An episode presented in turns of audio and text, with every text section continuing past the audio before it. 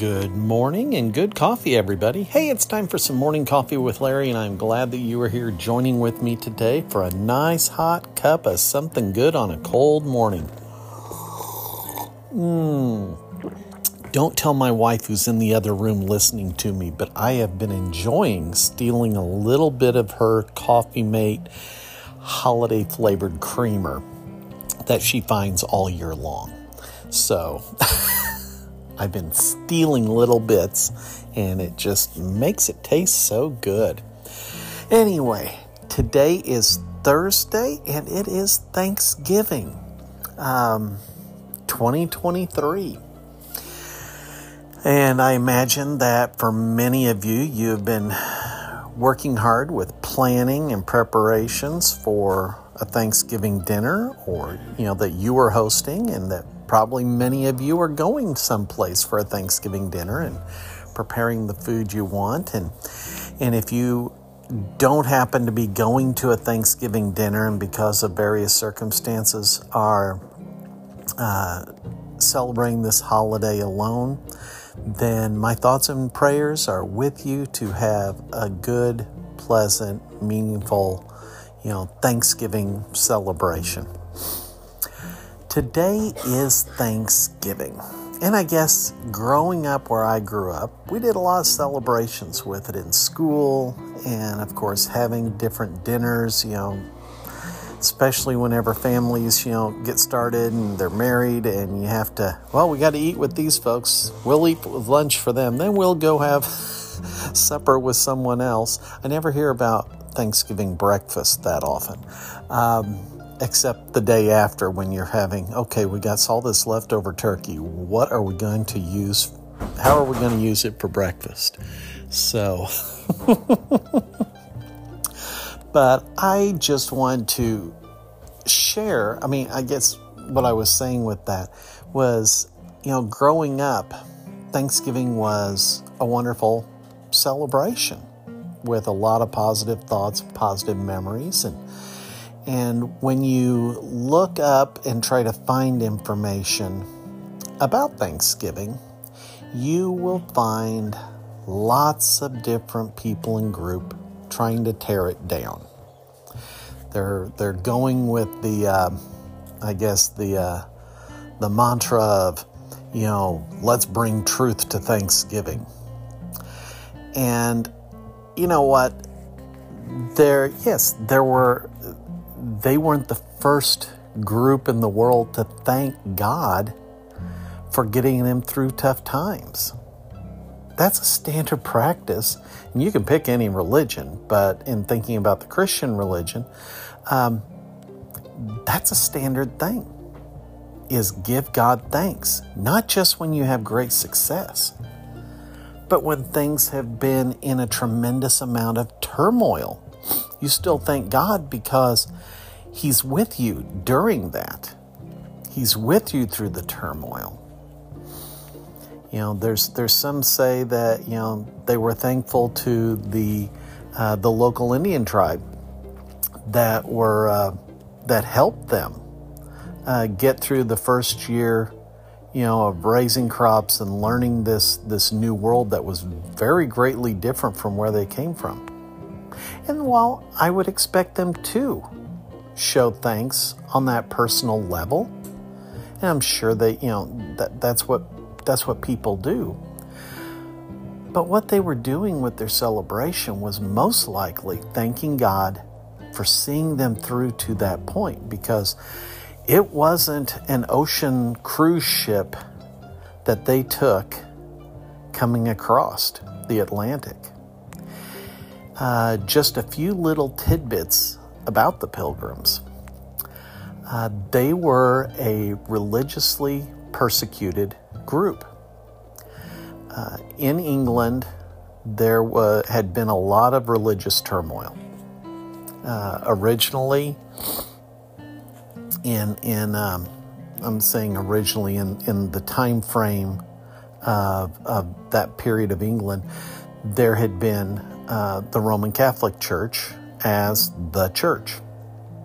And I believe it was King Henry V uh, didn't like uh, he wasn't having good relations with uh, the leadership of the church, both in England and um, coming out of Rome.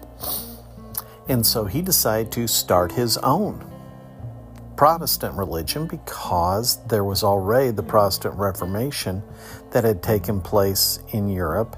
And so they, uh, they set up the Church of England with him as the head. You had different groups of Protestants that were not happy with the Anglican style. And many of these decided, rather than to try to reform the Church of England, they decided to leave. And they were known as separatists. And the Pilgrims were one of the separatist groups. And they left England uh, for Holland, which is, you know, one of the uh, counties, I guess you could say, uh, of, of the Netherlands. And they stayed there for many years, a large group. And they had heard the tales of the New World. They had heard about the uh, uh, the Dutch uh, companies, tra- uh, sailing companies. Was it Dutch East, East India Company? Anyway, they had uh, settled what we call New York, and they called New Amsterdam, the Hudson Valley, River Valley. And so a group of them decided to charter a, a ship and travel to the mouth of the Hudson River and go up into the river and make a new settlement. And so they hopped on a ship, this chartered ship called the Speedwell, in July of 1620. And they, um, they took off, and their goal was to follow the parallels across to um, Hudson Valley. And the ship had to turn around twice because the Speedwell was not that speedy and it leaked. And so, after these two attempts, they gave up on the Speedwell and they chartered another ship, uh, the Mayflower. And by then, it was September. And it took them 66 days to cross a very blustery, windy, storm tossed North Atlantic. And the, uh, the winds were so driving and the storms so bad, by the time they reached landfall in November, so it was two months, 66 days, they, they made it and they were 220 miles off course. They were nowhere near New Amsterdam in that settlement. They were north uh, by Cape Cod. So they spent time trying to sail the uncharted shoreline, and there were a lot of breakers and shoals, and there was still bad weather because now it's November in New England. That's not a pleasant time uh, any any year. And they uh, they decided rather than take the increasing risk of a shipwreck, they sailed back to uh, to where the uh, Cape Cod area, what we call Cape Cod now, and they anchored. And then on the 21st of December, they started the process of setting up their new colony and started uh, getting stuff off the ship. Well, you know what? You can't just start building houses for those that survived the, the voyage, uh, of which only one was lost on the actual voyage. There's one person washed overboard, uh, but grabbed a rope and was able to be pulled back up, and he survived, and his um, people who can trace his ancestry, you know, their, their ancestry back to him, uh, it's like 2 million people. Uh, so, I mean, he, he survived and he had a big part to play in the, in the populating of, of America. But they spent the winter on the ship. Now, again, this was not a cruise ship. This was something, this was a little cork of a ship that was just made to endure a voyage across the sea, not to be a, um, a permanent place to live. Lots of disease, little to no medicinal plants or herbs to try to treat it. Eventually, spring came, and their whatever efforts they were making going from the ship to the shore and, and doing work and then retreating back to the ship, you know, they continued with that. There were there was a local Indian tribe that befriended them.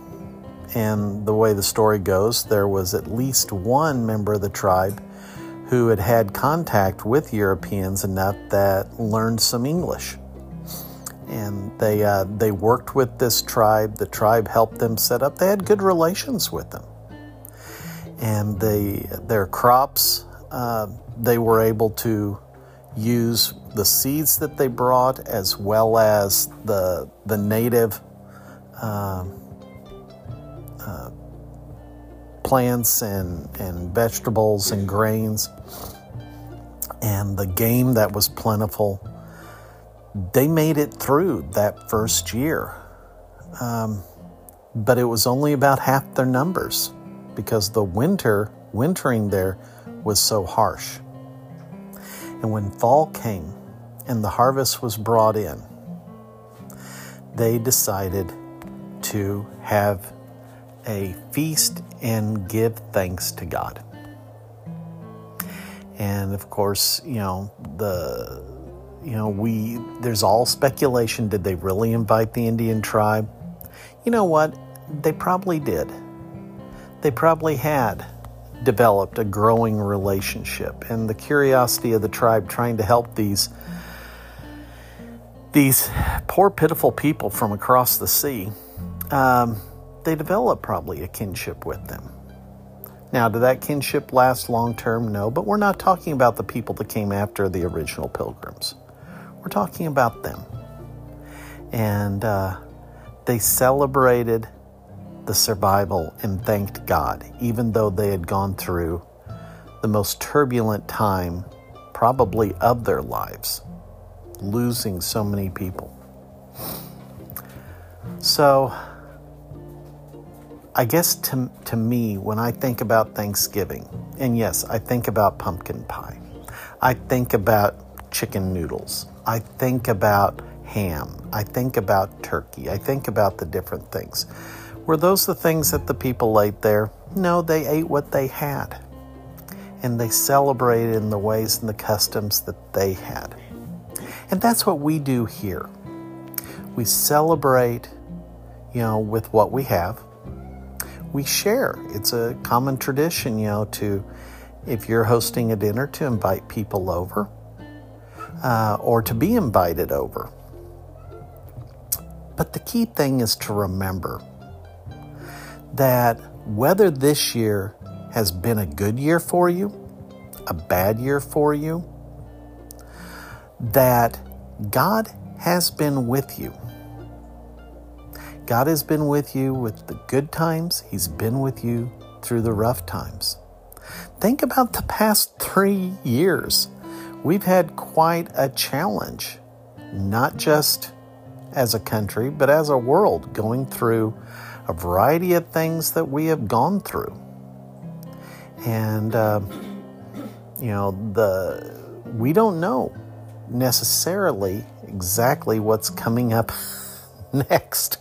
One of my favorite memes that I do on uh, uh, past couple of years on New Year's Day is here comes you know, like 2023 or here comes 2022 or here comes 2021 and it's a freight train on fire. I think it's from The Walking Dead. The the clip is, but it's you know, it feels like we've, you know, it's been a dumpster fire. It feels like it's a, a freight train on fire, you know, uh, coming at you. But you know what? God's with you. God's with you. He's bigger than any disease. He's bigger than any flaming freight train. He can extinguish the fires of a dumpster fire. And the time to grow close to God is not just when there's good times. It's not just when there's bad times. It's every time and every day. Grow closer in relationship. How do you grow closer in relationship? You share the day with Him. You don't just think of Him, oh, well, it's time to pray, we're having a meal. Oh, it's at church now, the pastor's going to do the prayers, so that's time. No. I am very confident that the pilgrim group that came over incorporated the the experience of God into every part of their life. That they incorporated that. How do I know that? I don't know for sure with them, but I know people. I've spent a career thinking about people. And those who have a good relationship with God, they often think about Him. And those who have a bad relationship often think about Him too with anger. But when we when we face the different challenges with success or what feels like failure, give thanksgiving. Give thanks because God is with you. Just like a family. It's just like a family. You may go through rough times together, but you're there together. And give thanks that you have the family that you share the burdens with as you go through it. Well, I've got some things that I need to be doing, and you've got things you need to be doing, so I'm going to keep this one relatively short and wish each and every one of you a very happy Thanksgiving today. Take care. God bless.